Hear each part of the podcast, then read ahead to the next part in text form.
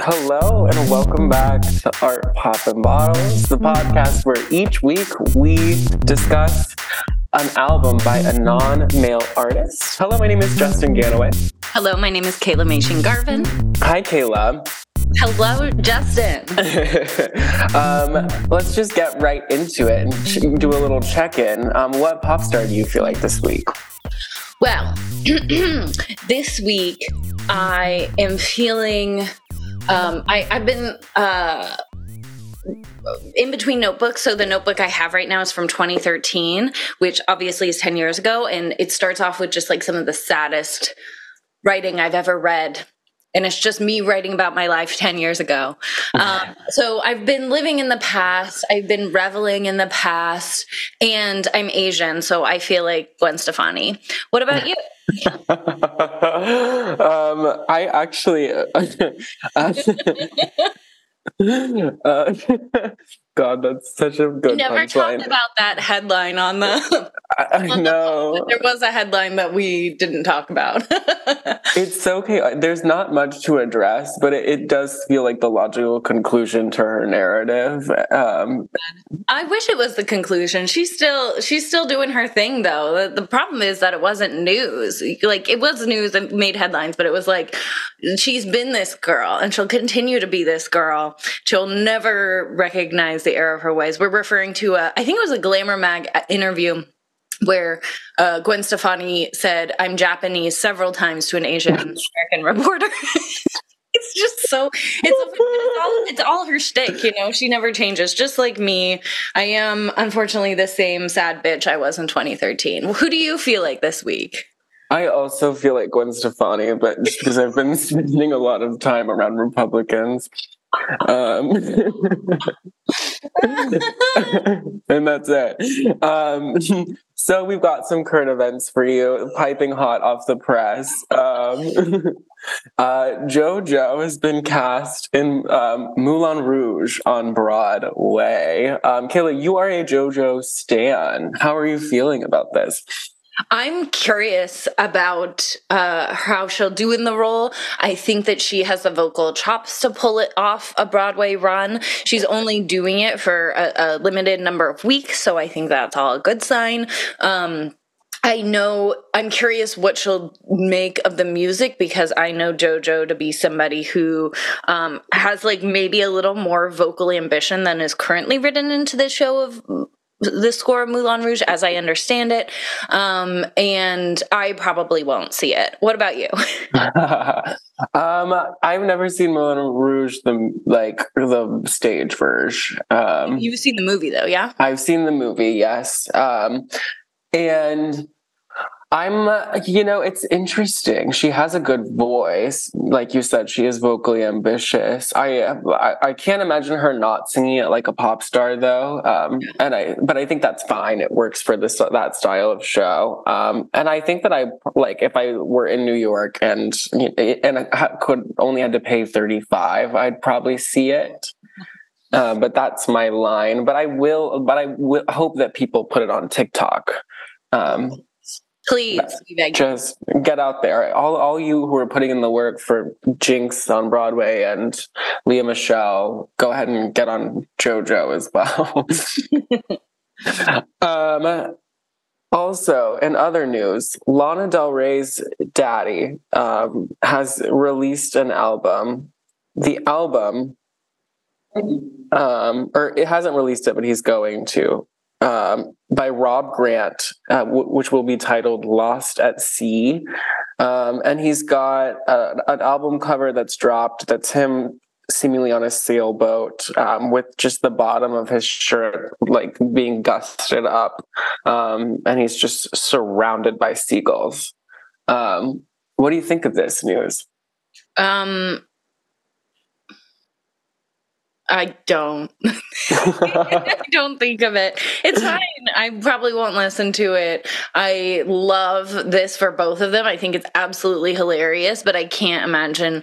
Well, I'm. cu- I guess I. I'm curious if if if the album blows up and gets like uh, incredible reviews, I'll give it a listen. But I don't. I'm not I have enough on my hands talking myself into listening to Lana's upcoming album, um, which actually yeah. the the lead singles are very promising, but I am also just sort of like ah the the the, the cop stuff and the racism stuff. like, do I want to give my time to her? Like, do I want to? No. Do I feel compelled to by some weird force? Yeah. What about you? Yeah, I'm always compelled to check in on Lana because um, every now and again the art is good, but it you then I'm reminded that she's a terrible person, um, and it's so hard. I think the art is mostly good. I was just, unfortunately, I'm so sorry to say this. The other day I was re listening to the album Born to Die, the extended version, and I was like, damn, she really fucking did that. Like, like, okay, so in our group chat, um, I think it was Jeremy was passing around uh interview interview in the publication interview that Billie Eilish did talking to Lana. And it was it was interesting and and like the way that Billie sort of idolizes her and was like you changed the game like blah blah blah. Like like listening to Born to Die I was like oh yeah like actually this was such a huge footprint to leave. And like it, some of it is so good you know i don't know yeah no she has like an enviable career in terms of the way that she's interacted with the industry and positioned herself as an artist uh, save that um, snl performance uh, so i like i respect her and i respect that first album and i agree with you we gave Norman fucking Rockwell good reviews too. Anyway, what do you think of, of Mr. Grant? You you in? Um, I mean, I'll not listen to it because it's a, by a man, and I simply I can't. Uh, but um, you know, uh, and I think that I like. I am like, is this is this sincere, or it, it, are we acknowledging the camp of it all of him like taking on his daughter's like aesthetic persona in mm-hmm. this cover, or is it like done with all the utmost sincerity? And I don't know which is better. Um, the cover is giving a six word title by Hemingway. God. Um, yeah, I don't know. Count the words in that title and make sure I got it right, but I did. I think he looks like Biden, obviously. Um, and as we like know, he, he's also kind of giving. Um, I forget what show this was, but uh, the show that uh, Ian McKellen just walked in and like declaimed uh, nautical poetry in a little sailor outfit.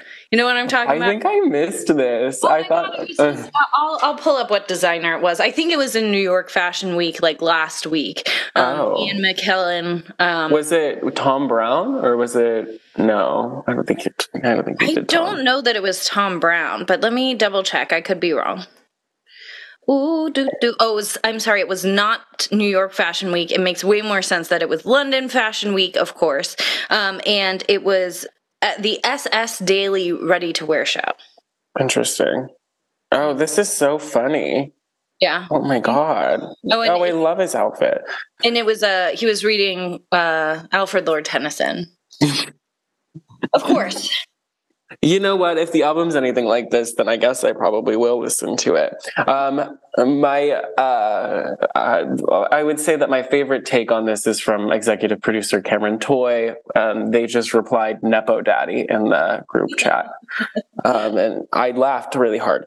Um, okay, our last current event um, is that it was announced that Rihanna will perform at the Oscars her original song. Um, I'm excited. I'm I, am i am surprised we're getting two Rihanna performances in such a short amount of time. It, it, but I am elated to go ahead and get another one. What about you? I'm shocked, surprised. Like at this point, she just really is sort of like reveling in not giving us the album. and, I, and I can't even talk about it anymore because she knows and I know, and she knows that I know. It feels like an album ramp up, and if it wasn't Rihanna, and that's what I just have to like breathe and let it go, you know. But um, I, of course, I'm excited to see her sing. I haven't seen the Black Panther movie. I'm sorry to say, um, but I have listened to the song many, many times, and I look forward to hearing her sing it live. Um, what do you think? I have seen the movie. I was gooped by the fact that the lead is an anti-vaxxer, um, so that was wild. Uh, they let, that's why it took them so long to film because the lead girl was like, "I simply shan't vax," and so um, it took forever to film. And then they had to like write her out of the narrative at, at the end because they were like, well, we can't do another movie with an anti vaxxer. Um, so the movie wasn't, it wasn't good, but Angela Bassett was good. Um, and that's, I think, you know, did she, typical. Dare I ask, did she do the thing? Uh, Angela, what do you mean? Oh my gosh. Wait, you've seen the clip, right? Of Ariana DeBose at the BAFTAs from a couple days ago? No, I haven't. Oh I'm my being, god. I it know. Is my news feed. She like, does this very like it's camp. It's so camp. It's so fun. I am obsessed with it. At first, I was like, oh, this is cringe. And then I turned right around and I'm like, actually, this is the best thing I've ever seen. And they just released today the video of her like seeing the line over and over. So she has this like, she does all of these shout outs. She's like, um she's talking about all the women in film and she's she's like um hong chau dolly d oh what does she say she's like Kate uh, Blanchett, Kate, you're a genius. Jamie Lee Curtis, you are all of us. And then there's this this choreo that she has while she says Angela Bassett did the thing, um, and then she says, oh, then she says Viola Davis, my woman king. It's amazing. It's incredible never before seen fan- fantastic like you have to watch it right after this like i swear to god we're doing it right after we get off this call. Anyway that's what i was referring to when i said did angela bassett do the thing? And i'm sorry the joke didn't land and i hope that everyone listening um has seen the ariana clip.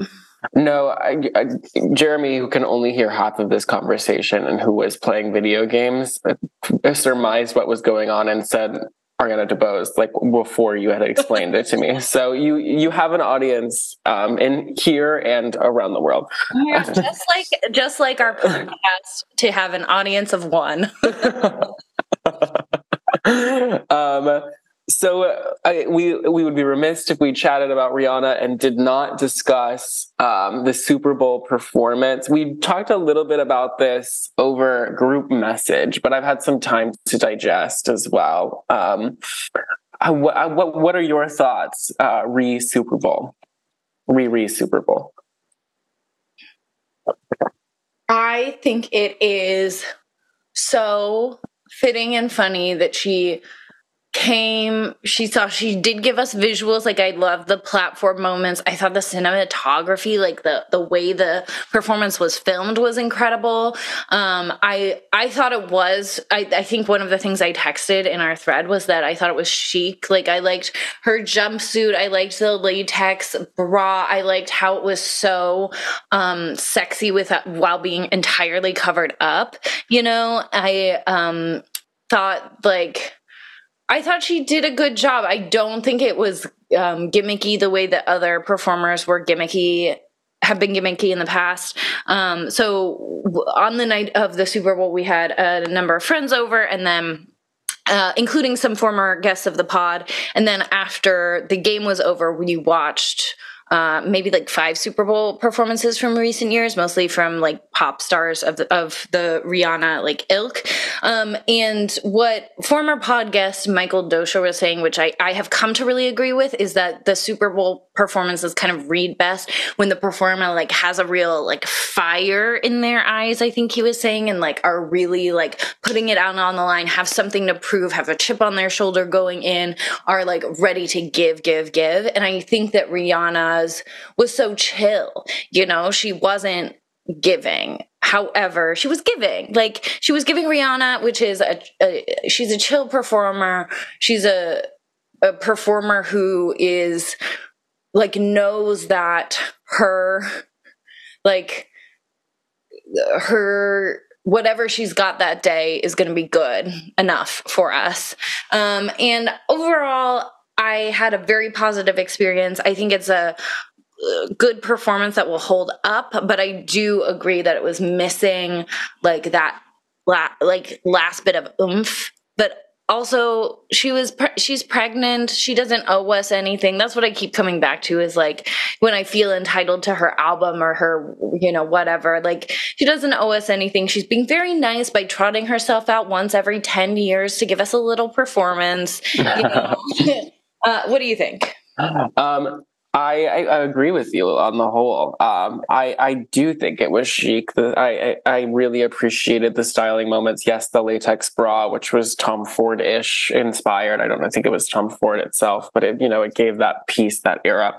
And I really loved the big puffer at the end because it felt like a nice homage to Andre Leon Talley, who famously you know gave the monologue about her um, Met Gala look. So I liked that that was there. Um, yeah, it was chic. It was shot really well. I did like that it was just a line and she got to kind of strut down. And I also, I think she approached it like a, billionaire would. Um, she, she didn't have something to prove. And I agree with that, what Michael Dozier is saying and what you're saying. Like, yes, I think the best performances have a fire to them. Um, and I, I think there is a coolness factor to saying I don't have to prove anything. And I think that that was evident in what she was doing. Um, but I do uh, like at the end of the day, I won't, I won't I, I, I, don't think it's fair to even rank it in other performances with other pop girls because they approached it differently. And I, I would, I, it's not going to be my favorite Super Bowl when I list them, but I, I certainly don't think it was, it wasn't lazy and it wasn't bad. It just was differently conceived. I, I really wish I loved the greatest hits like vibe of the set list, but I really wish he had ended on a different song. Like I mm-hmm. did not expect or want her to end on diamonds. Like I know it's a huge hit for her, but I think that she has so many other great hits that could have filled that last song, especially with her in the air like that and those visuals like I just really would have prefer to hear a different song to finish out the set, but I am annoying and I just want what I want. Well, the opener was excellent. So I was glad that she started with Bitch Better Have My Money. I feel like she had, that's why she had to compromise on the final song is because she like used her like swears up in the first 10 seconds. and they didn't even swear, you know, it's just blank space. Ugh, whatever. I kind of would have lived and, and died for like just an anti Super Bowl, like just no other part of her catalog. not saying too much anti. Like I really would have loved, loved, loved to see her close out with Love on the Brain. I know mm. it's not as big of a hit as Diamonds, but like it's just such a great song, and she can and has sung it live beautifully in the past. Anyway, I I'm pro Rihanna. I'm pro her Super Bowl and I am pro her at the Oscars. yes, I like give us a gown. Give us a gorgeous maternity gown. The thing is, she's. I feel like she's gonna do something wild, which I love about her. You know, she's a she's gonna wear a fucking garbage bag. We're gonna be like, this is the most beautiful thing I've ever seen. You know, like she's gonna wear like gauchos. She's gonna wear like I, I, I feel like I would just expect her to wear something really out of pocket. You know, like I am living for this like you know, she just always wears something unexpected. And I, I hope she does that at the Oscars and doesn't just like do traditional beauty, which she very rarely does. Right. A gauchos, I will. I'll second. I mean, I would love a gauchos. Um, what? One more question. What did you think of the Fenty Beauty shout out in the in the middle of the bowl? I gagged. She's so funny. Um, and you know what? Make your money. Her products are good. What am I? I am wearing a Fenty bra right now. Oh, and Fenty underwear. So I'm covered. I, I think most of my underwear at, eh, from at this point is from her. Um, so you know, good on her. I'm wearing. Am I wearing any Fenty makeup? No, I'm not. Just the underwear. she makes good shit. She makes good shit. She does. I agree. Um, all right, let's get into the album that we're doing this week. Um, we're doing um, Emails I Can't Send by Sabrina Carpenter, released on July 15th, 2022. Kaela, where were you um, when this dropped, and what's your relationship to Sabrina Carpenter? Okay, so I had just uh, either just arrived in or was just about to go to Tennessee to work at the writers' conference that I work at during the summers. Um, I know I was nervous to go um, to uh, this conference just because I hadn't been around that amount of people in a long time in that kind of setting. Um, I was. Uh, not aware that this album dropped and i became aware of it i think very late this fall um i have to say like i don't really have too much of a relationship with sabrina carpenter prior to this i was peripherally aware of her as like a chi- child star like a, a someone who was maybe and I didn't even Google this. I probably should have done more research on her, but my understanding is that she was uh, either Disney or Nickelodeon, one of those dual talent stars that was on a TV show and was also pumping out albums and like doing the whole like uh, triple threat child entertainer thing. Um, and that then, you know, I was aware of her being involved in the driver's license narrative, which I think we'll definitely get into on this pod. But like the, you know, driver's license narrative being that she is potentially a party who like stepped in like immediately after Olivia Rodrigo and her boyfriend broke up, sparking the one um, many songs, but among them driver's license.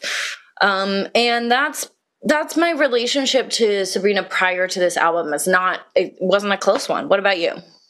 Um, uh, very similar. Um, in July, I, that was, I guess, right uh, before we went to the beach. Right after. It must have been like the week. I think we went very early July. Ah, okay. So right after we went to the beach. And yes, I wasn't I like I had seen that this album was good from one of those like random TikTokers who was like ranking best pop albums of the year, um, like prematurely, I think. But I started listening to it like November ish as well. Um, and I like it a lot. I'm excited to talk about it. Um, but uh, I I got a recommendation from a TikTok, and then my friend uh, Michaela, um, and so I was like, if two people say it, then I'll listen. it takes us two. It just takes two.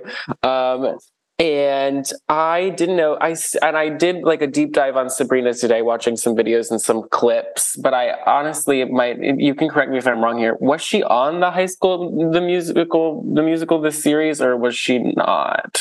I don't think she was, but maybe I'm wrong about that. Like, I think that she's a part of different franchises. Let me do a little Googling and we can. Um, but I understand that she's just sort of like a player in that circuit and not necessarily like a um uh, somebody who was uh, okay so she was on the show girl meets world. Oh. 2014 to 2017 uh, she was in the film tall girl and tall girl 2 uh, she's been in some disney like straight to disney features. Um, mm. she is uh let's see she's 23 now um she uh let's see she was doing tv as early as 2011 when she was like very young teens and then um she I guess Girl Meets World was on the Disney Channel, which I didn't know. Um, and she, like that was sort of her start. She was in the the hate the Hate U Give movie, but I don't believe that she was um, part of High School Musical, the musical, the series. She did, however, appear in the September 2021 uh, Savage X Fenty fashion show. Speaking of Rihanna. Oh, hot! Incredible. Um, And I also think that this like this album cover is a bit of a bait and switch because it's so chic. I really like just the little backless black dress and the laptop, and so I was like, she's she must be great. And then I like I did judge a book by its cover and enjoyed it, but I don't know if the um, the album cover is indicative of her aesthetic value as a whole, which I might get into later. Um, but let's start with the album opener, um, Emails I Can't Send, the title track, a two minute, two ish minute intro track. What did you think of this one? Um, I think that this is an interesting one to start us off with because it's certainly a vulnerable track. I didn't do, I gotta say, I, I, this um, review for me is based in a lot of my own listens, but not a whole lot of research. So please step in and correct me if I'm wrong, and I'm sure the listeners will correct me as I'm wrong. Um, but the the first track, it's it's a track that appears to me to be like kind of about like her dad and like the missteps her dad made and how um like there's that repeated line of, or, or one of the last lines of the track is about like have uh, like um looking up to this person and them letting you down um mm-hmm. like the the line please fucking fix this um i think for me this song is the positives of it opening the album are that it sets us up for a vulnerable album. Uh, it sets us up to like go there. I think sonically, it doesn't really sound like a lot of the rest of the album for me, which is true of some intro tracks to albums. But like for me, um, this album kind of does have a particular sound, and for that not to be present on the first track is a little um, like j- just it's an interesting choice. Like for me, I I might have seeded this track a little deeper into the album, but um, what do you think? I don't know. I like it as an intro because of the vulnerability displayed here, because I think it really sets up like this album as an album that's presenting her with a little a bit more songwriting prowess. Um, so I like it, and I um, I think sonically or vocally, she she employs this like whispery vocal a lot throughout the album. But I you think you're right. Sonically, it is a bit different. Um, and I liked the "Please fucking fix this" part because it's it's a nice little crescendo, and then there's one more line, and then the song's over. And I thought it was nice. Um, I wrote that this is the sincere daddy issues by Demi Lovato. Um, and I like it. I but I would give it like a I would give it an eight out of ten. I would say eight to nine. I think I wrote seven and a half. It also um, has has echoes of um, "Thank You Next." That one line where Ari's like. Uh, talking about her mom and there's that a, a, a parallel line in this song about um, like she she would not forgive as easily as her mom did sabrina mm. wouldn't um, and I, I, I think that, um, yeah, I'm, uh, I think there there is strong songwriting throughout this album, and um, this track is a is a good example of what I think uh, Sabrina Carpenter does well, which is provide a strong vocal, strong lyrics, and a strong melody. Like, yeah, that's, that's what you want. That's what you want. I agree, but I, I also want to throw something in there. I was looking at the songwriters for a lot of these, and Julia Michaels is very present on this album. That makes so much sense. Yeah, because that because they've got a similar vocal delivery in terms of where they flip into falsetto and how much they use falsetto. So I liked that they're paired together. But then I started being like, so who's doing the bulk of the writing? Is, is Sabrina listed as a co-writer? Yes, she is. She's listed in all of them as as a writer, as a co-writer. Cool. So, but I but I like Julia there. It's it it seems like it makes a lot of sense. Um, Vicious. I'll start on this one. I think I love it. I think it's slap, slap, slap, slaps is what I wrote. Um, very, very catchy melody. Um, it's got the pop punk pop punk inflections um, with the you don't feel remorse, you don't feel the effects part. I, but her voice is so elastic that like she does a whispery delivery in some of the verses and then gets to a belt. And it sort of reminded me of like you're always saying, I really want Ari to belt. And she sort of gives you like, you know, a non-committal whispery little thing. And then she goes into a belt. And I was like, yes, yes, yes, yes. Um, I think it's just a good song. It's a, it's a, a good song to put in your first five tracks. Uh, what do you think? Well, I, I think I can't start in any other place than the opening line, which she speaks, uh, as they say in Chicago, he has. and honestly, it was literally my last listen. I'm such a fucking idiot, but it's the last listen of this album right before doing the pod where I finally got it. Because I kept hearing Chicago and thinking like Chicago, and she didn't do the inflection of he had it coming. Like she just says it offhand. So like a million listens to get the joke that it is the song from Chicago, uh, Love Tango. Um, yeah. so funny and such a theater kid thing to do. Um, speaking of, I just read in her bio that um, it, the year that she was cast in uh, Girl Meets World, she performed in some version of Peter Pan in Pasadena at Pasadena Playhouse, um, a play version. Um, I think that this song is really fun and it sounds like the album. This is the sound I'm talking about, where it's like upbeat, fun. She's giving us vocals, she's giving us lyrics, she's giving us hooks. And that's what I appreciate um, about her music. I do. You know what? I'm just going to say this in again we we've had this sort of ongoing conversation on the pod about like who do we pit against each other or who do we talk about in conversation with each other? And it's yeah. oftentimes like people of similar def- demographics or people whose like media narratives have been put together. But like I cannot hear this song and not think about Olivia Rodrigo. And I I do think that it bears talking about because I think like it's it's um in the production it, the effect that they're putting on her voice. It's in the writing, like the way the bridge is constructed is similar to uh, the way, um, like the the sort of like Olivia Rodrigo talk like spoke spoken sung bridge is um like the tempo like there's so many things about it that are similar that it seems remiss of me to not mention it and i don't want to like pit them against each other or only talk them in conversation with each other. Like, but I, I do think there are artists who are literally speaking to each other in their music. And so, like, it's showing up. It's showing up.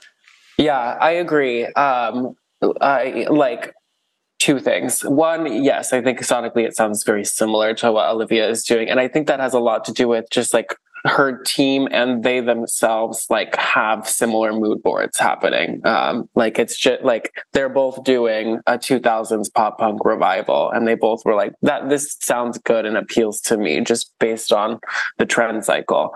Um, and but I think it probably goes further than that um, as well. They they do just have like similar references, and I I think they both grew up on Taylor, and that's why we kind of get that phrasing and that style of songwriting. Um, and then also today I was teaching my Taylor Swift class, and I had to. It was a, it was an hour fifteen on the Katy Perry and Taylor Swift feud, um, and it was wild. These kids could care less about Taylor Swift, which is so funny to me um like but and then they like but they also like hated swish swish and like i watched it again in class and i was like i think i like swish swish swish anyways I forgot that Molly Shannon was in Swish Swish, and I was like, wait, this is funny. That's what she wants you to think. Anyways, um, speaking of pitting vocalists against each other, um, let's go to Read Your Mind. Wait, I gave that a nine out of 10. What did you give it? I give it a nine out of 10 as well. Yeah, look at us. Okay, cool. Read Your Mind. Um, I, again, I think this one has that like the sound of this album. I think it's a fun sound. Again, strong lyrics, great hook. Like this is what I want to see from our up and coming pop stars. I want to see the strong writing. I want to have the song be memorable. Um, I, I think that this is a really strong track. I like its placement in the album. And I think too, we're starting to, um, with the last song in this song, we're starting to get into some of the themes of this album which like you know i think part of the reason why i uh am like a little against uh emails i can't send as the first track is just because it kind of frames it as like a daddy album, but it's actually very much not that. Right. You know, it is vulnerable, but it's not about dad stuff. Um, mostly, I think that's really the only overt reference to it. And um, like I think it does the work a disservice to sort of frame it in that way of like, but like like like what I think that song as an opener is saying is like, can't we tie this all back to how shitty you were as a dad? And I think the album's actually a lot deeper than that. Um, but which is why I would prefer it to be a little bit deeper in the album. But um, I think that this is a really strong song. Um, and I think it's like a, a nine out of ten. What do you think? I like when I initially was listening to the album, Vicious had my heart, heart, heart, but I in subsequent listens I've really gone and switched to like read your mind as like the the true bop of the album. um, I love it. I love love love. Uh, I think like the intro borrows from Ariana's playbook a little bit. Um, I think the production's really slick. I even like that like how they did the hand clap because it's sort of inter interpolated nicely. It's like you say clap, you won't clap. Da, da, da. It's just fun. Um, and then I like how her voice is doubled. Um, and I really, um, and then I put that it slays harder than vicious. Honestly, I would say eleven out of ten for me. I really like it. Oh, oh my god, mm-hmm. incredible! Um, oh my gosh, um, tornado warning. Um, you should start on this one. I have to prepare a take. I I think my take is pretty similar to the last couple songs i think is a really so- strong track. I love the lying to my therapist line. Mm-hmm. relatable. I also like the, um like like her phrasing the lying to my therapist like she really slides into that note. Um i think that she again has a strong vocal here a strong hook. Um it's a 9 out of 10 for me. Um Love that. I, I, think you're right. I think it's really consistent. Um, I so I like the opening to this song. I can't stop singing in like the most nasally voice possible because she kind of goes there with it. But it reminds me of like the Book of Mormon. we were never in the park. like oh that God, sort of so funny. She is doing MT girl phrasing there. um, it's so it's so musical theater and just nasal and it's hilarious. But I I do think lying to your therapist is a cute premise for a pop song. It works. It's a gimmick we haven't heard before. Um, and it, you know, it is i think it's one of the better songs that i've heard sort of exploring like going to a therapist or exploring like mental health. Like it's got a punchline and i appreciate that I also like how wordy the chorus is. The if I could like it's it's a, a, really wordy verbose chorus, and I think it really works because it is that sort of like Regi- not Regina George, but you know like that word vomit um, of uh, like the the verses or the chorus is sort of like taking on the shape of the lies to the therapist of like just not being able to stop, and I think that's um, some smart songwriting. Yeah, there's something that Catherine De La Rosa said on the pod that's been like sticking with me for a while uh, about how like Taylor Swift loves an overwritten chorus, and yes. I like seeing that trickling down um, a lot into these pop girls because all of these choruses are overwritten, but I enjoy it. the only trickle down effect I think is real. Fuck. Um, okay. um, because I liked a boy. Okay, we're gonna get into it, huh? This is the one that you have to sort of get into it. Let me start with a, a superficial take, which is um, uh, the like the first lines, the opening lines. Um, you said you wanted thin mints, or I said I wanted thin mints, and you said you knew a guy. Like, yeah that that's the least a straight man can do. Like it's that's not even a funny joke. It's not endearing and i can't imagine being enthralled by someone who's like yeah i know a guy about cookies. Like that's not funny and that's what makes me not trust her because some of her punchlines are good and then other ones are so lame. I'm just like why did you fall in love with this man? Also black eyed peas like the lore is that the man was gay right? Like how you didn't know there, like at the Black Eyed Peas moment. um, anyways, but I like. How are you referring? To, are you say say more about this Black Eyed Peas? The- I thought she was talking about the dish Black Eyed Peas because she's missing the article from the Black Eyed Peas. So I thought she was referring to literally just eating Black Eyed Peas. I thought that it was like, and I'm pulling up the lyrics. I mean, you're right. She is missing the article. I thought that it was like um, referencing because it, it's like an ice cream flavor and then black or we wanted over black eyed peas and compl- complicated X's. I don't know. I thought it was like a like an Olivia Rodrigo talks about Glee in her songs reference. I'm looking, there's two different versions of the lyrics online, and one of them has Black Eyed Peas lowercase, and the other has Black Eyed Peas uppercase, which totally changes the meaning of the song. Makes me have Yeah. totally different thoughts about it. Because if you're eating Black Eyed Peas, I have respect for you. I like Black Eyed Peas. But if you are listening to Black Eyed Peas, I have a lot of questions. And also the fact that I think actually this is my thesis. The fact that Olivia gave us, you were listening to Billy Joel with her, and she rebutted and said, no, it was Black Eyed Peas, tells you everything you need to know about this song. That's, I agree. I completely and totally 100% without a doubt unequivocally agree. Like Uh-uh. she thinks it's like gotcha, but it's actually like, oh, that's so sad, honey. Like, I don't know. I just think that all of this, this song, unfortunately, might be one of my least favorite songs on the album. It's clearly a rebuttal, or or it's supposed to be in conversation with uh, "Driver's License" and "Deja Vu." I think particularly those two songs. right. Um, I think it is not a strong enough response. Like it's not a strong enough song. Like I think if you if you hear driver's license and you hear um deja vu and those two songs have as i think she kind of like hints at in the song have like ruined your life and you would come back with this song like it's just not strong enough it's not strong enough you just keep it in the vault i don't like the I have to confirm that this is actually the lyric because again I'm a little research light on this one, but I don't really like that I think she rhymes slut with trucks. yes, filling up. Uh, I'm a slut. I got death threats filling up semi trucks. Oh, okay. I misunderstood the lyric there. I thought she said, uh, I got death threats filling up seven of my trucks. Um, so for me, that uh, that's a very different line. Okay, she I know. on I- it's about the Black Eyed Peas. Says producer Aaron Barnett in the chat. I'm actually dead. I can't do that, um, girl. and I also don't like the other thing. I'm like. Sabrina, just keep it in the vault is when she has like this whole chorus come in on the line and when it all went down we had already broken up like the chorus comes in on those lines as if like who who cares uh, i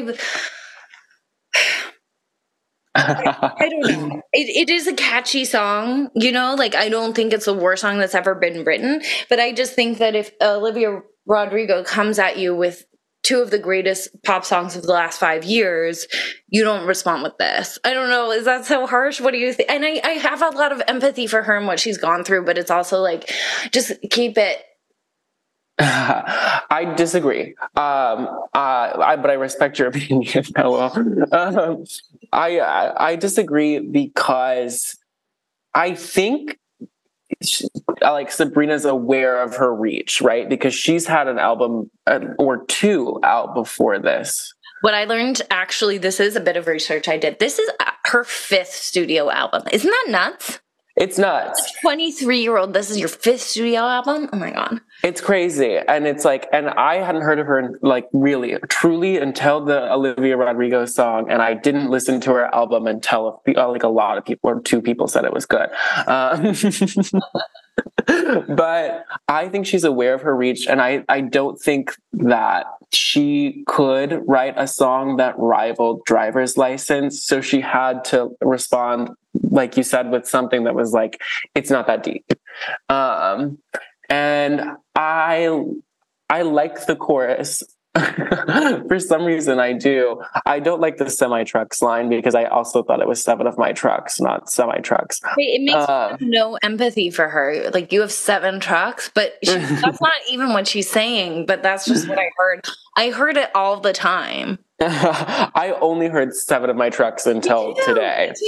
The only thing, but I, I I like it. I think that it's just sort of like a, a toss off. Like, babe, this this was this like this was the situation from my perspective. Can I just not do this anymore? As opposed to like, but that's still opting in. I think that's why I'm ultimately like just keep it because the song is saying, "Can I opt out?" But by putting out the song, you're opting in.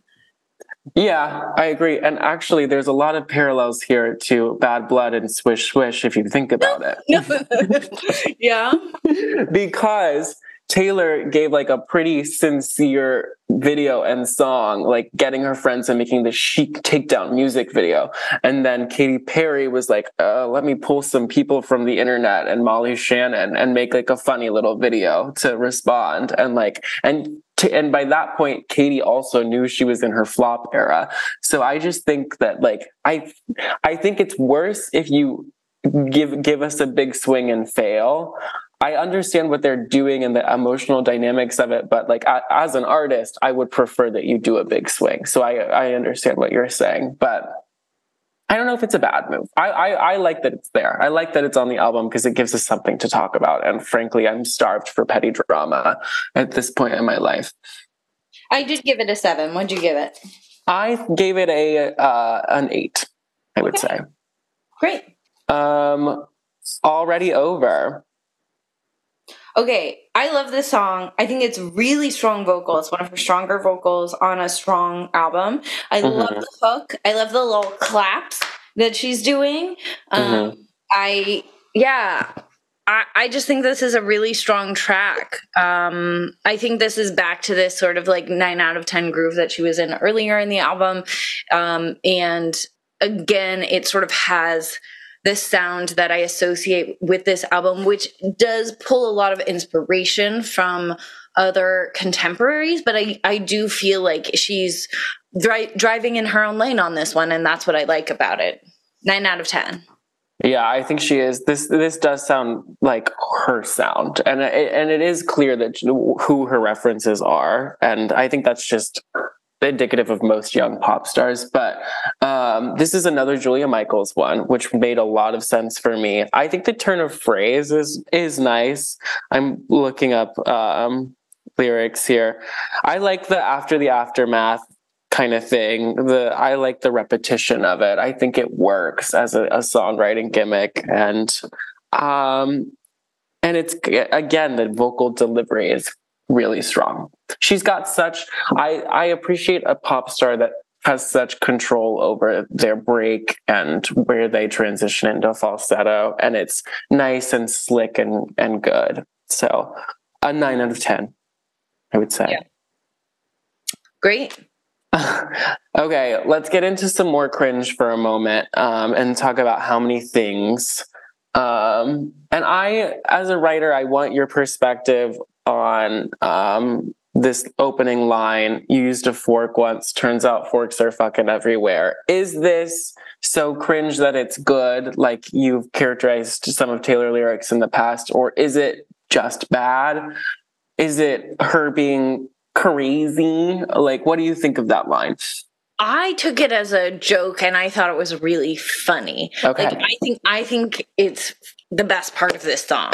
Winning two lines. Literally, you used a like it's sung in this beautiful sort of like mezzo. You used a fork once. Well, forks are fucking everywhere. kidding? It's so funny, girl. You're right. But, um, it's also like I, I do think the rest of the song sh- falls way short, but I think about this line. I think about this line all the time. I think it's so funny. they are everywhere, but it also encapsulates that feeling of like, uh, which the song, rest of the song is trying to live up to, but doesn't encapsulate so well as the first like couplet, which is like what, like like everything you think when you're falling in love you think everything's unique. You think everything is like um like like specific to this one time and then you're when it's over when it's falling apart you're reminded of it everywhere all the time you know? And so i think that that like that's to evoke that in just the first two lines of the song is great and then the rest of it is blah what do you think Well, I agree with you. I well, I think the song suffers from a, a, couple different themes going on because it is about like seeing them everywhere and like falling and being enthralled by the way someone holds a fork or uses a fork. But then it's also a, like the line that she comes back to is like, "I wonder how many things you think about before you think of me," and it's also about this guy who sort of like does not match her, you know, love for him um, with the same energy, and I just think it's clear the song's about a gay guy. Um, and that's that's my take. Um, I feel like this thing. Okay, maybe she has many gay men that she's in love with, but I I feel like what she was trying to tell us on because I liked a boy is like also that that wasn't actually a real relationship, and that a lot of these songs I read to be about someone else. Like I don't actually see this being about the same person that because I liked a boy was about. Fair enough. I but do, maybe another queer person. I well, and and that brings me to my next point, which is I read a tweet this week that said Sabrina Carpenter and Shawn Mendes are flirting.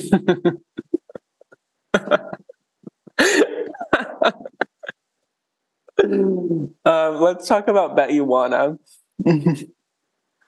Great, let's. Um, I think the song gets us back on track. In fact, that's the only note I have about it. I was I was thinking that and I saw that I wrote it and that's all I had written 9 out of 10. What do you think? I, I have a pithy but ultimately good take on it, which is I think it's chic and sexy, but it lacks specificity compared to the other like lyrics and the other songs in the album, and I think it sounds like a Camila Cabello B side. Um, Yikes! But true, and I do think like she she kind of and i was just seeing this i wanted to see her sing live because i was curious because she's such a short woman. I was curious about her. She's such a short small woman and i was curious about how she carried some of these songs in her mm-hmm. body live on stage. And she kind of like has this thing and maybe it's a disney star th- or like a child star thing but she has this thing and and maybe it's her filler but like sorry sabrina. I i love you. I actually love you and i do too. Love in your heart in my heart. But like like she kind of plays at being sexy a little bit vo- like both vocally and in performance and she's like wearing things that are supposed to be sexy but like it, it, feels a little bit like the early parts of Ari's career where she's like, I, I'm grown up, I promise. I'm 4'11, but I'm so sexy. You know? like I'm sexy and that's my primary characteristic. Like that it, it it strikes me as a little bit disingenuous, but I also think the song is a little bit of a bop. So yeah, I, I I think she doesn't know which parts of her art are good. That and that's why her like her visuals are so uneven. Um, but I think she had a really great editor on this album in particular, um, and they really focused in on a good like set of songs. Um, but yeah, I agree with you in terms of her performance. The I like when she does choreo. I think she does give Britney, and I, I and I like that she dances more than your average pop star these days. Um, and in terms of performance, I like no, I'm not going to say that, but um, say it. In terms of performance, she does give a little more than Olivia, I would say. No, I totally agree. I totally agree. But also, Olivia's not trying to put on sexy. Right. You know? Like, and, and I think it's a double edged sword because, on one hand, I, I think that Sabrina's vocals, from what I can tell, which is, you know, I'm not as well versed in Sabrina. Um, and again, here we are pitting women against women, but also, you know, whatever. Um, um, but I, we're just pitting artists against artists who are yeah. in the same tax bracket. Like, what are we supposed to do?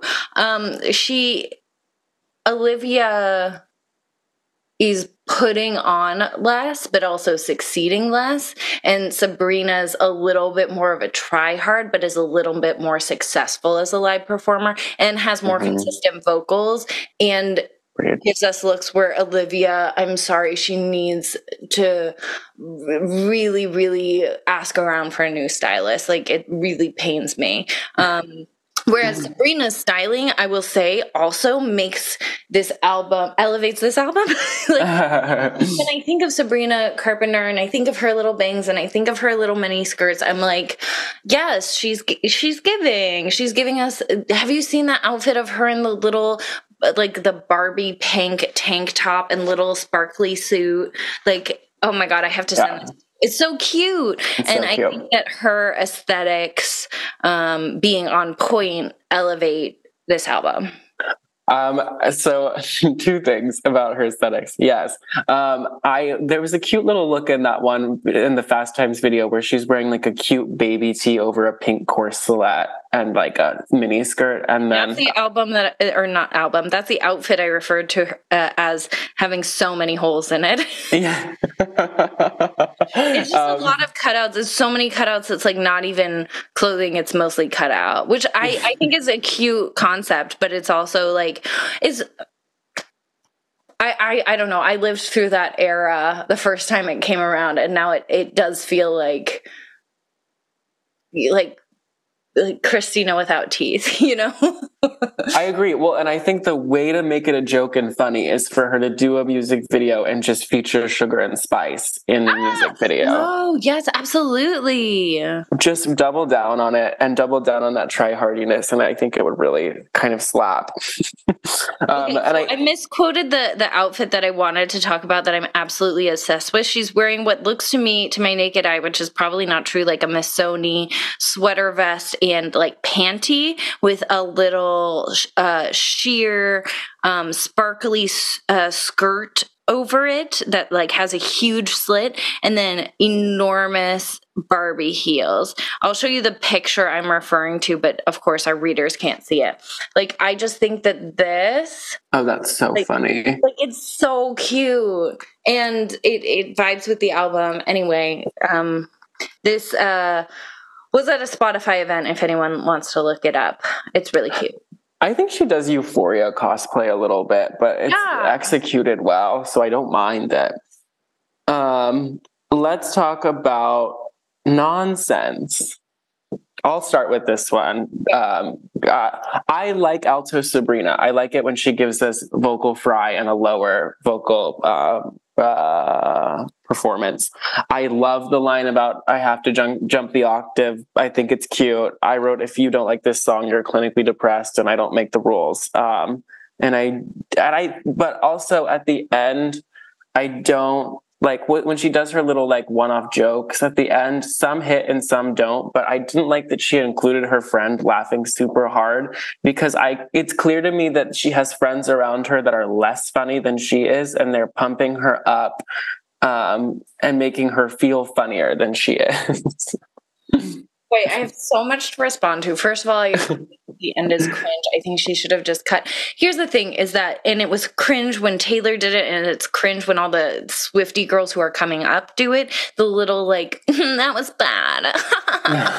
like, that, I just, to end the song with, it just undercuts your shtick. And I don't love it. And, and it also frames the whole song to me as, like, built off of freestyle, sort of in a SZA esque style. Like it implies to me that they're trying stuff out in the studio. She's recording lines off the cuff, and to me, um, like uh, it it makes me investigate the song a little more. Okay, so.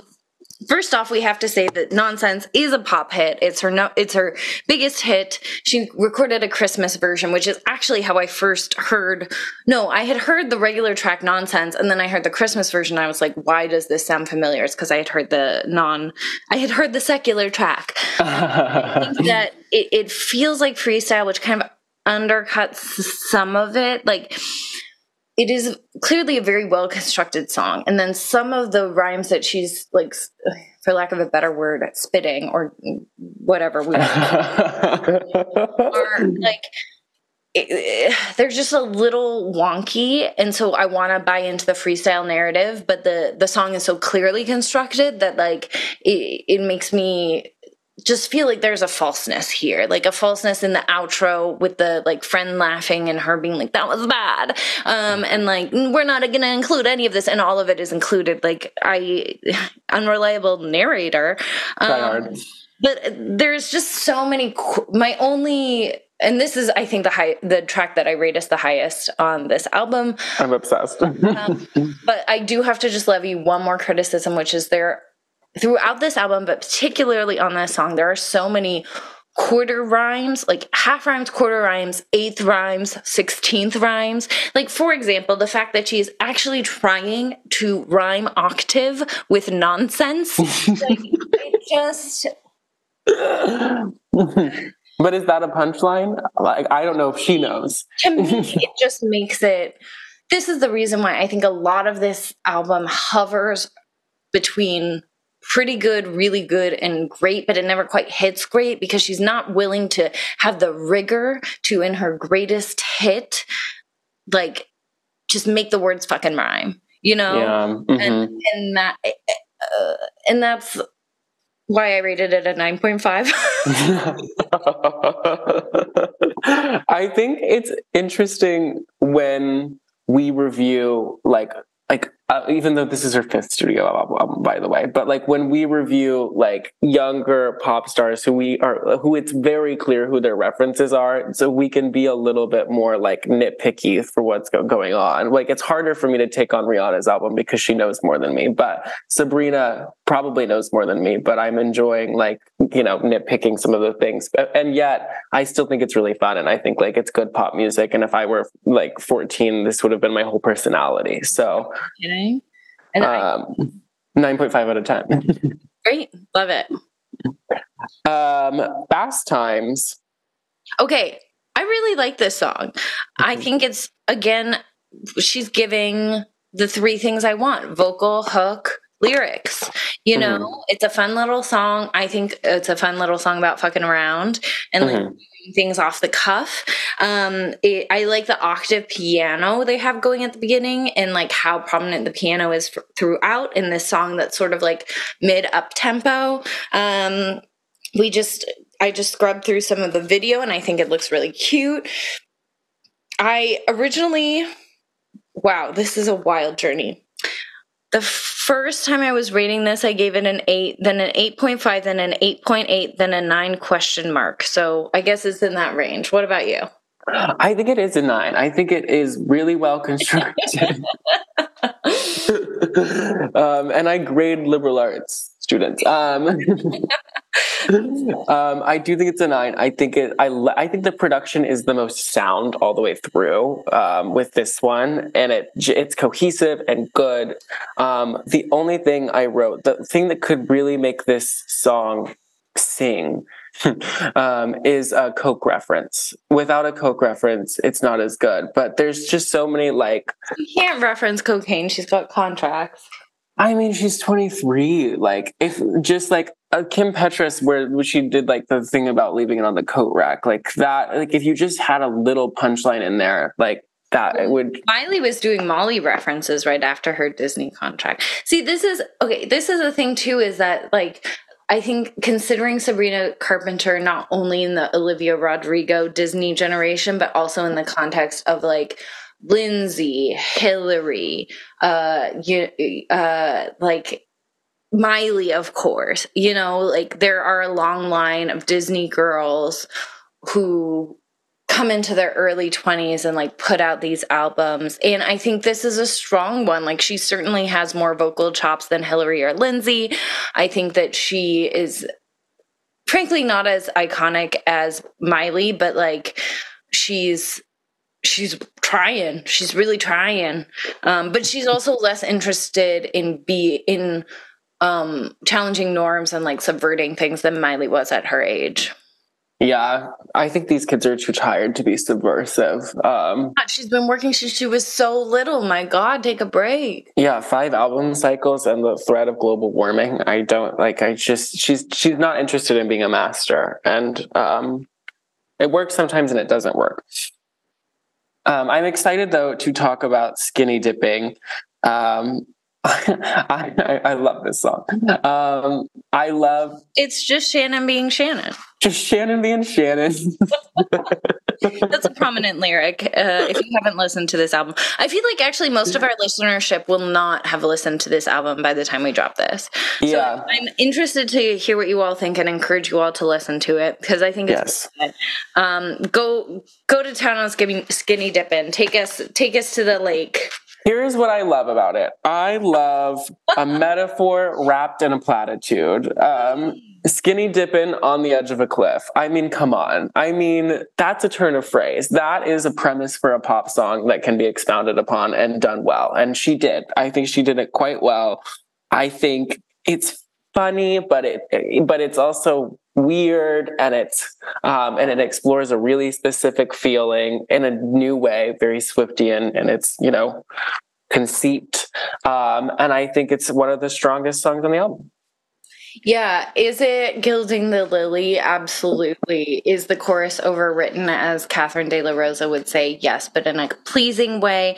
Like, yeah. So we have this central metaphor of like, like, I think she, to paraphrase as like we're dealing with skinny dipping in water under the bridge. So, like the idea that we're like naked, but in what has passed with an old, like romantic interest lover, and that we're able, like the song is about running into an ex and like them suggesting that you go to have dinner at a nostalgic place but it'll be fine. And like being able to just sort of like live in the the what ifs but knowing that it can't happen and knowing that like it could never happen. I i think this is a really strong song. Um i think again like she's giving us the slightly overwritten lyrics but like she's giving us hooks she's giving us vocals um, and she's giving us that sort of stream of consciousness again sort of swiftian verse. Um, and i think that um, it's an it's this is some of the strongest writing on the album. I think it's a 9 out of 10 for me. Maybe even a 9.5 but uh, i don't know if it's a 9.5 and i think the reason why is it doesn't really go there. You know, like I I feel like a lot of these songs like up up and this one particularly like aims to do this with the, which is like approach the edge of the cliff but like not dive off. And now I'm mixing a lot of metaphors, but like Love it. she's like the song is about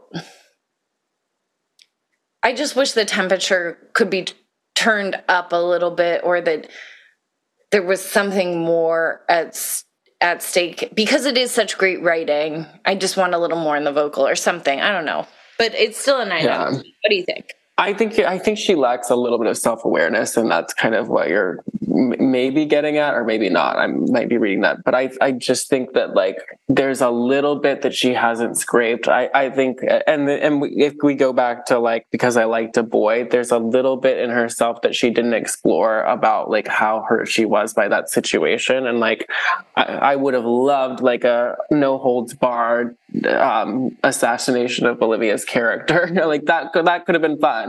Um, Honestly, I would be here for it. Not, I, I just think for no, if nothing else, than for the abandon in the writing and performance that would give us. You know, like I feel like all of this is great and very calculated. You know, and to yeah. the level too where like I feel like similar things from Taylor Swift, but she usually somewhere during the album hits a real chord. And i think sabrina's like almost there. And i'm really excited to see what she does next. Yeah. I also uh, I'm, one it's going to be a 10 out of 10 but i'll criticize it one more time. Um, which is it starts with it'll be a wednesday. Like just like it, it's very Swiftian in that like you either name check the month or the day, and that has something to say about like the the you know the poetry of the event that you're sort of describing. And Wednesday being like an unexpected day to run into an ex, like you know it it makes sense, but it's not as good as it could be. Like there's a more specific way to talk about the day than Wednesday, but it's not bad.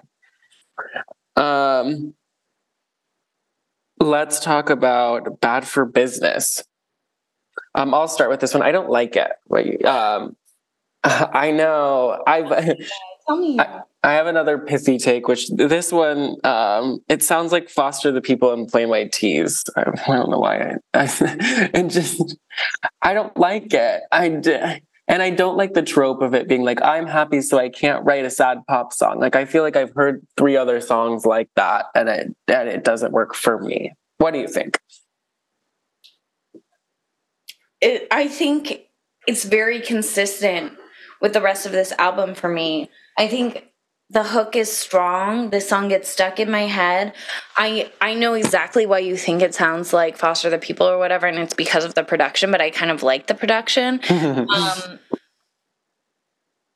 I don't know. It it's a nine out of ten. Sorry. I live. I, will give it. I mean, I it does get stuck in my head, but I am gonna stick with a seven out of ten for this one. You know, it's so interesting because I feel like we we came off we've recently recorded the who knows when we'll release it the um the uh SZA review where we were like I was really struggling to keep my ratings low. And here it's like they're consistently high at like a 9 but there's nothing for me that's like you know you've had a 10 and 11 but there's nothing here that's like 16 you know? And so um it's I've been thinking a lot about our our rating system the past few days as I've been uh. prepping for this and like I think like a, a measure that I have is like does how does and how feral does it make me? Like yeah. make me feral and how feral? And like this album doesn't really approach feral for me. And that's why it's all nines. Although i think for a lot of other people's skills it would be tempered down to like seven sevens and eights. But i do think this is a very strong album. It's just not feral. No it's not feral. I, I there's not a there's not a single place where i've gagged. I think the closest to a gag you get is the um as they say in chicago he had it coming or the fork well, line. Three months to gag. three uh, months later. Um, I, I rated what it. you rated Bad for Business? Uh, yes, seven out of ten. Okay, okay, okay. Um, and then we have the album Closer, another Julia Michaels. What do you think of Decode? Okay, this song has grown on me because earlier this week I was like, you know, trying you know, looking at the track names and I couldn't think of the song when I looked at the title. Um, and it's grown on me, but I think surely there must have been a better closing. I just feel like the this album as a whole to me would be so much stronger if the front and end tracks were somewhere in the middle and there was maybe something different at the top and bottom. Um, I just to me this isn't the album is stronger than this song and you want to go out on a strong n- note. Like i think overall the whole album would be elevated if a different song was last. I think it's a yeah. fine song. I don't think there's anything wrong with it. I have no beef against it. I just think it's sort of living in the middle of all this um like mostly strong but ultimately not the most remarkable songwriting. Um and it's not standing out to me. What do you think? I agree with you. I don't think she should have ended with this song. And I also like, it's funny to me. So, uh, how do I put this? Um, it, uh, it was funny to me when people characterized Midnights as a concept album because, uh, and you know, there are very there are very specific people in my life that have characterized it that way, and I can't say on this pod, but like, and, um, but there are like you know, and I think that Taylor sort of loosely called it that as well. But the idea that she, these are all songs that she wrote in the middle of the night, right? And then, and uh, with Sabrina, she was like, these are all emails that I was writing to myself that I couldn't send to other people, but that I was being the. She was talking about how she was being the most honest with herself and these emails that she couldn't send.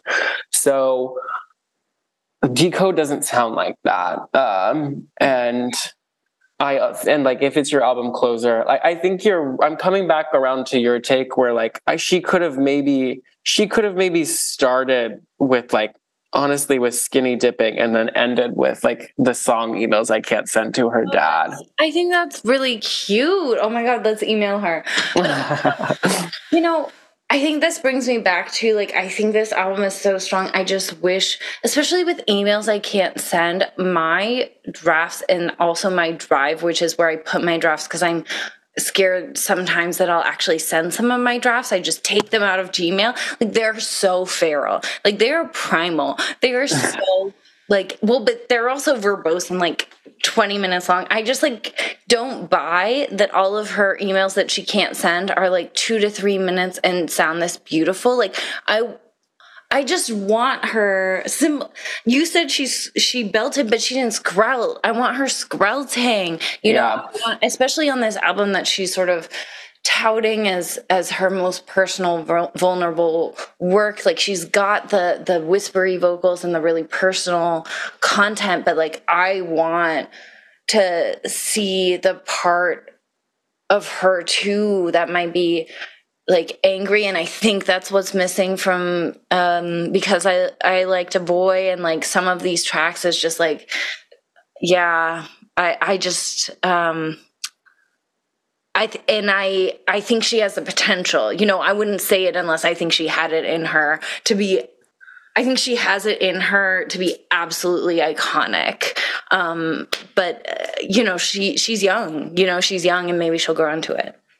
Yeah, I think she could use. I mean, I like Julia Michaels here, but I think she could use a really excellent co-writer, like a Charlie, you know, coming in and like augmenting what she's doing. But I, but she won't get there until she's 26, 27 and has a little like less, like fewer people editing what she does and what she presents to the world. Well, I think this too about everybody who you know is is 23 right now is like when when the world shut down for COVID, she, you know, ever all of us sort of put years of our life on pause. And like I think 20 to 23 is a really formative period to be, you know, she was making a lot of work and she was out in public, I think, as much as she could be at that time. But like, you know, that's a really formative period to have a lot of up, upheaval um, in in the larger social structures that allow you to date and figure out who you are and all this stuff. Um, and it was during that time that like uh, driver's license and all this stuff came out, and that her her life, um, which has for a long time been in the public eye, sort of like changed shape. You know, um, yeah. So I I can't imagine what it's like to go through all that and I wish her all the best and I also can't wait to hear her sprout. I can't wait to hear his call. And I have to read one more thing because you made me think of it because you said that she was experienced the pandemic between 20 and 23. So the nonsense music video um, is her like getting ready with her friends to go to a house party to meet a guy, right? Um, and the, it's it's Gaga nature in that she's like dressed up as the guy as well. She's wearing a bad hard front wig and she's like flirting with herself in the music video. But the, there are like flashes of her like chugging um, as as the dude, like chugging vodka from the bottle, wearing like a dipshit hat, which is kind of funny. Um, but it just like I was like, oh, she's still in that part of her life. She's still in the let's get absolutely blitzed and go to a party, and so she just has to get through that and then make better art. Some might call it grad school, right? uh, all right, let's um let's do our favorite tracks. Okay. I think for me, it's got to be nonsense skinny dipping.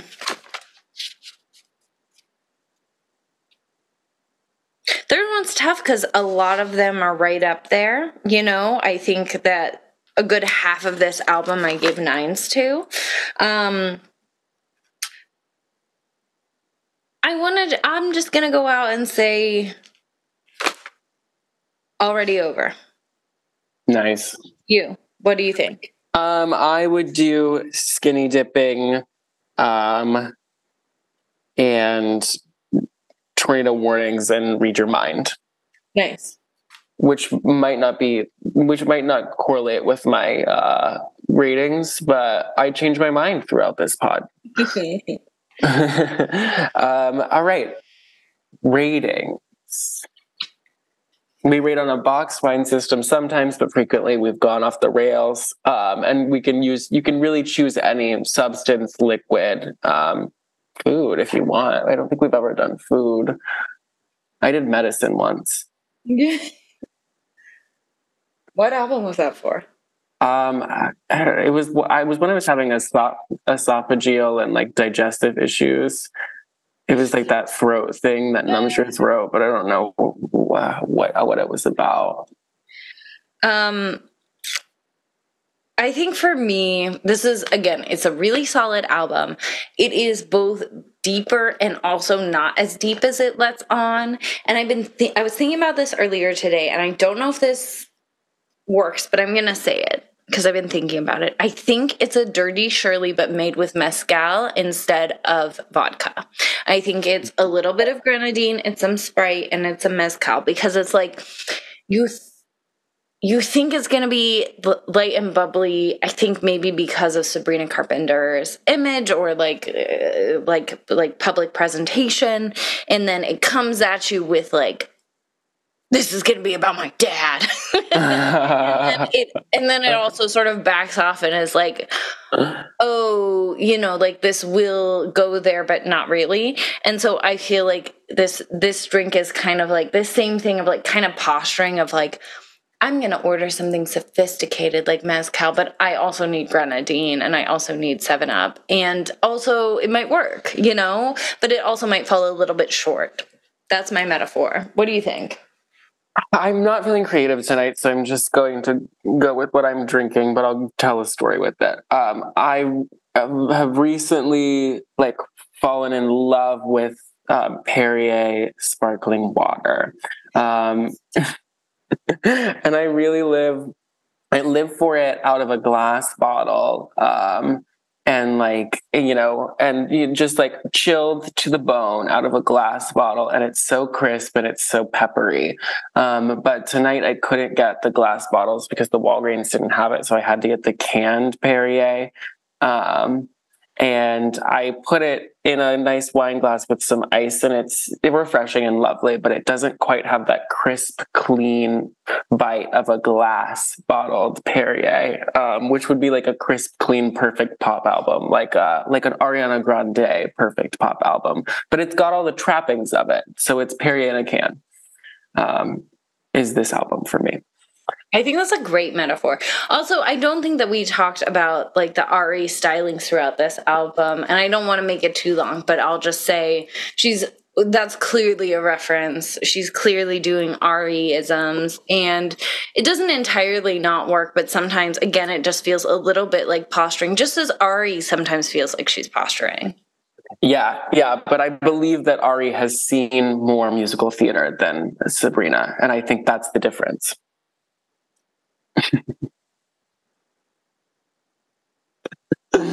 Um, nice to know. I believe we have a, a game. Is there a game? Oh my god, there's a game. Oh, a game? There happens to be a game. Exciting. And today's game is titled um, Emails I can't send because I'm too busy guest starring on Law and Order. okay. I don't know if you're aware of I'm this. aware. Okay. I looked at her Wikipedia. She guessed it on Law and Order. She did. She did. It was an early career move for Sabrina Carpenter. So, here's how the game will work. You will take turns, and I will give you a prompt that describes a famous person's guest starring role on Law and Order, or more commonly Law and Order SVU, if you're familiar with the franchise. Uh, I'm not. and I will give you three options for who guest starred in that role. Okay. Uh, so you will guess one of them. If you get it wrong, stealing is allowed for half a point, and then you can have your own question. Mm. Um, are there any questions, concerns about how this is going to go? No, I'm feeling like I'm excited to uh, hear all the descriptions of the guest roles because it, I, I, my, I would venture to guess that they're quite similar. Um, but we'll see. We'll see about it. We'll um we'll see about it. uh, so so am I to take it, Justin, that you're not very familiar with the Law and Order? No, I don't. I I I, uh, I can't watch scary movies, and I also don't love uh, like crime. Mm. I'm sorry to hear that. Kaela, are you familiar with the L and U U? No. What? L and O U. L and O U. L and O U. Familiar, yes. A regular uh watcher, no. Seriously, you used to marathon that shit all the time. I don't know how you could not. Anyway. Okay, here we go. Who's going first? Who won last time? I've been on a hot streak, but I don't know. Justin's going first. All right, Justin. Here we go. Your first character is a young mother whose daughter dies of measles after being exposed to an unvaccinated child. the lead of Black Panther. This is objectively not funny. Anyway, this game has punchlines. yeah, right out of the gate, apparently. Um, when I read this to myself, it wasn't as funny. Okay. Their options are Sabrina Carpenter, Hilary Duff, or Brittany Snow, Oh my god. who was a young mother whose daughter dies of measles after being exposed to an unvaccinated child. And I will say, then plans to exact revenge on the family for allowing it to happen. All right. I had a funny joke, but I won't say it because it's too mean. But I will say that you have to examine sort of the time frame. Like, it, it would have to be when they were old enough to play a young mother and like how famous they were at that time. And like, wow, it's tough because wasn't Brittany Snow in Pitch Perfect? I, she, I, I didn't see Pitch Perfect. Yes. Sure. She was. So she was kind of famous then. And Hilary's always been famous, but maybe she was doing a career revival. I don't think it was Sabrina. And I- I'm Revival. I'm gonna go with Remember Younger? yeah. I mean, she was doing younger then. I don't know. I'm just gonna go with Brittany Snow because she has a face for measles. Brittany Snow is incorrect. Uh, is it Hilary? Oh, Would you like No. to steal for half a point? Would you like to hear your options again, or It's Sabri- it. it's Sabrina Carpenter. It is Hilary Duff? Unfortunately, wow. Nobody got it. Wow. Shocking. All right, Kaela, are you ready for your question? Absolutely. All right, this character is Angelette, a murder suspect who was thought who was thought to have killed her parents in order to collect their money and pay off some of her debts. This is a Taylor Swift music video. Um, your options are Sandra Bullock, Sarah Paulson, or Sabrina Carpenter. Oh my god.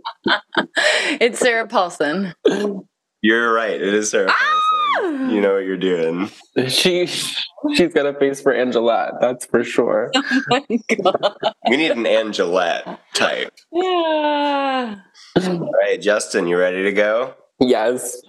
All right. This character is Christine Hartwell, who is supposedly attacked and kidnapped while video chatting her husband who is overseas. Eventually, Olivia, Mariska Hargitay's character, grows suspicious of her story. Oh my god, was this a Zoom episode? I'm obsessed. Your options are Amy Adams, Chloe Sevigny, or Amanda Seyfried. My god, A-listers only. Wow. All right. They really, they really turn up for Law and Order. Okay, so she was kidnapped on a FaceTime or on a Zoom or whatever. Yeah. Chloe Sevigny? Sevigny? Chloe, Chloe Sevigny. Mm-hmm. Chloe Sevigny. Chloe Sevigny. It's Chloe Sevigny. Chloe Sevigny is col- correct. She's one of my most run into New Yorkers. God, she's everywhere. She's everywhere. She's so chic. She's out. All right, Kaela, are mm-hmm. you ready for your question? Yes. All right. Alicia Harding, a TV host who is being sent threatening packages and is working to find her sister's killer from several years prior, is played by Laura Dern, Patricia Arquette, or Debra Messing. Dern Arquette Messing. Finding a sister. a TV host who is being sent threatening packages and is working to find her sister's killer from several years prior. Debra Messing. Debra Messing is correct. Yeah. Wow. so good. What do you mean y'all have never seen Law and Order? It's the like occupation because in, in Debra Messing, Like, who is who do they think we'll think is a TV host? Mm, yeah. hmm All right, Justin, here we go. Janice Donovan, who fakes dissociative identity disorder, she quote unquote suffers from six different personalities, including a teenage girl and a therapist. This actor eventually won an Emmy for this guest performance. Is it Cynthia Nixon, Melissa Joan Hart, or Kim Cattrall? Oh my god. Oh my fucking fuck god fuck. Um Oh my god. It's at first I was like it sounds like someone who did like a lot of DI in high school and then just was like can you write that into a, a like a a, a storyline? Nightmares are made of. Guilty. um I don't think it's Kim Cattrall because I like I feel like I would have known that she won an Emmy for it. I think Cynthia is the sort of like choice that I would want to go with because she's the strong act, strongest actress in that like r- lineup for me. But this might be a bait and switch of Sex in the City. So what was the second person? Who was the second person? Melissa Joan Hart. Melissa Joan Hart. Melissa Joan Hart is not correct. Damn. Kaela, would you like to steal for half a point? yes, Cynthia Nixon, please. That is correct. It is definitely Damn. Ah, I should have gone with my first fucking instinct. She's the only one that could win an Emmy for dissociative personality disorder. I honestly want to look this up right now. Okay, s- I was talking about yesterday her incredible performance in The Little Foxes in like 2017, where she and Laura Linney um, were double cast and they would switch roles like every other night. And the night I saw her, she was playing Birdie, who's the kind of like secret alcoholic, like middle aged sister in law. And the performance I saw her give informed my answer to the last question. Thank you. You know that that's my favorite play, and I'm not really, but I, honestly, I love it though. It makes some point at Lillian Hellman. Liar? Yes. Good writer? also, yes. I also have to bring up a performance of Cynthia Nixon, and then we can move on. But you know that there was a stage performance of The Women um, with Cynthia Nixon in it, as well as Jennifer Coolidge, and it's on YouTube. Um, yes, it's a. I started watching the first 10 minutes while Jeremy was gone, but then I fell asleep. And it, but not because it was bad, because I was very tired. And it was incredible. And it's great. And I'm going to go back to it. Wow. Yeah. Laura Linney and Jennifer Coolidge. Two white ladies who we really should have put on here. Anyway, Truly. Yeah. great options. Um, all right. Who's fucking turn? It's your turn, Kaela. 'Cause You just Has it for half everyone been white? All of these options. White Girl Spring. White girl spring. Let's go. All right. Your character is Babs Duffy No. of the lesbian rights group. No. She accuses the police of neglecting the deaths of lesbians due to homophobia. Oh, Babs. So, who plays Babs? Is it Kathy Griffin, Rosie O'Donnell, No. or Kristen Stewart? No, stop, stop, stop. You must decide. I think it's. this question will actually cause my death. Wait, who was the first option? Kathy Griffin.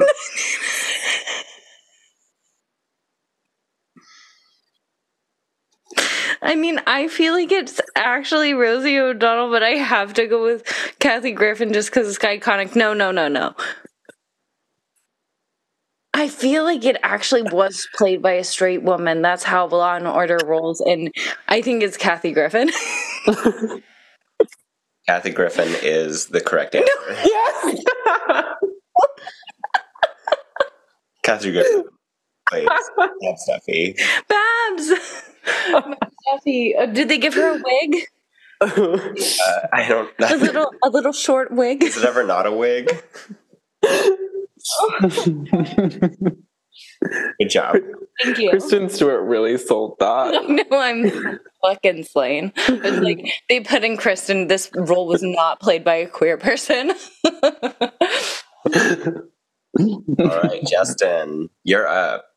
Your character is Bertie Sulloway, a Black Widow type serial killer who marries and murders men she feels the world is better off without.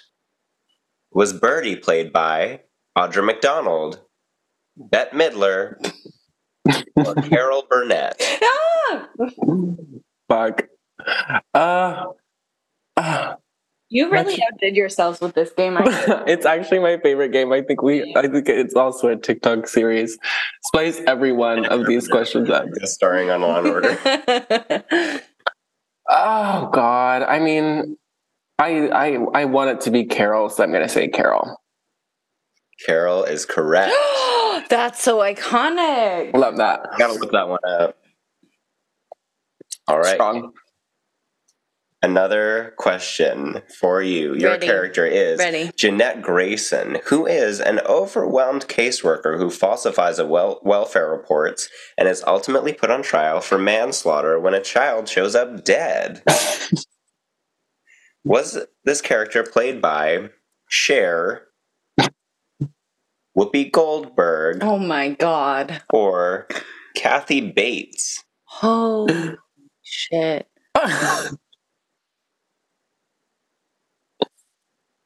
Oh my god. It's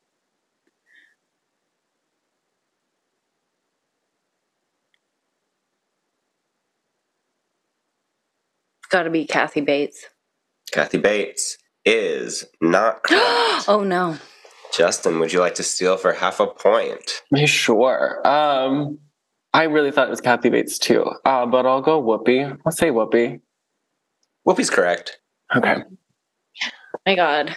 I was just like, Cher couldn't. Could she? Mhm.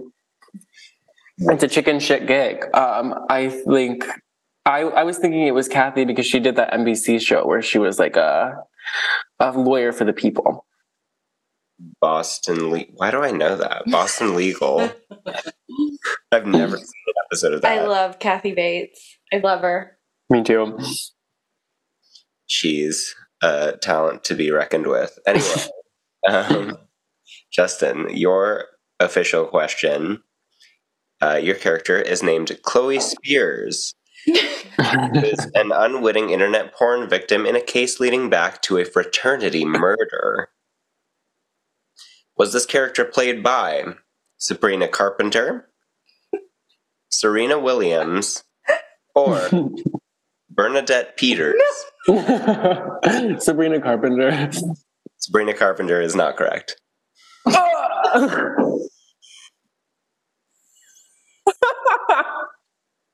Literally, that was the gag I was waiting for Sabrina to give us on this album. I'm gagged. I'm gagged. I'm gooped. it's it's God. Oh my God. I'll say this after.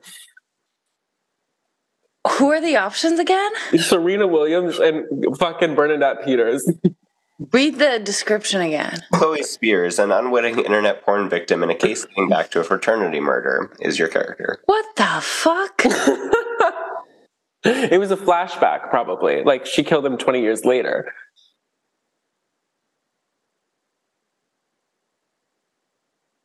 This is, I mean, both choices are bizarre.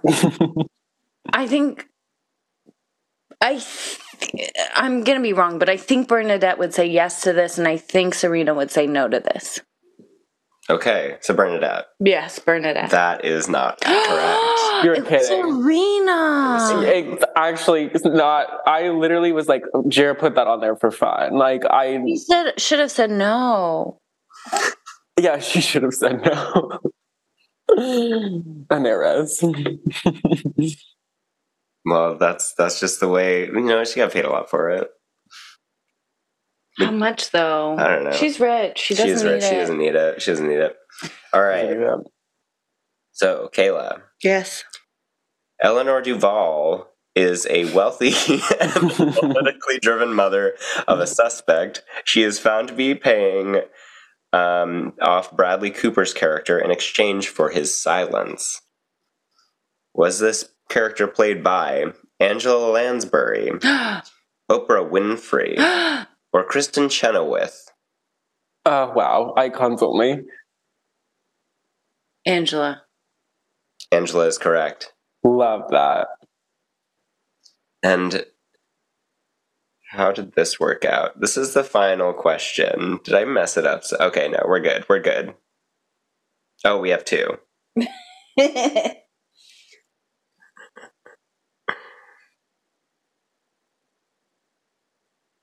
Oh, I skipped two. Great. Okay. oh, I did. I totally missed one. All right, Justin. Great. It worked out. It worked out fine. All right. Oh god. Third question. Um, this character is an actress who is at risk of being assaulted by a reality show producer. Was this character played by Miranda Lambert, Shania Twain, or Lea Michele?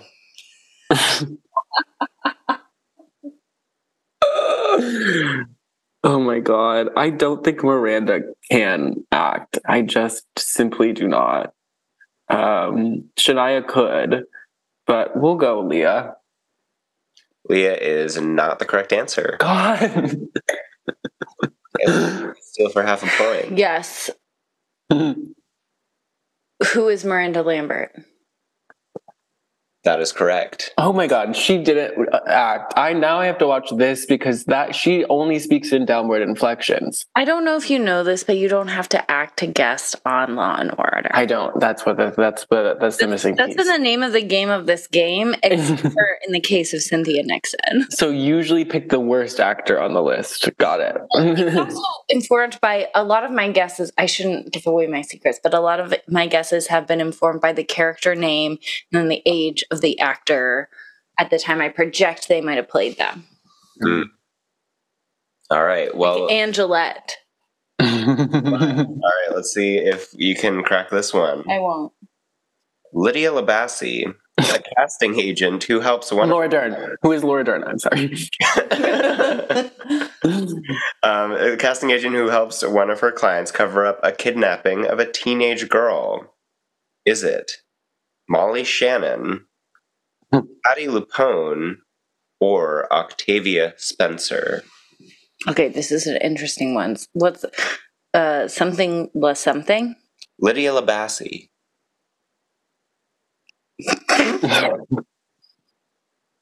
Just for the fun of it, that's got to be Patti LuPone. That is correct. you know, you know what you're talking about. um, all of that was wild. Also, like That's so fun. the idea that it was casting agent kidnapping. Wow. Thank you. This was an incredible game. Yeah. Did y'all have a good time? I did. All right. Yeah, I know. I love it. Score is in. Uh, and Kaela has a score of six, and Justin has a score of 2.5, which means Kaela, Yes. you are the winner of Wow. the game.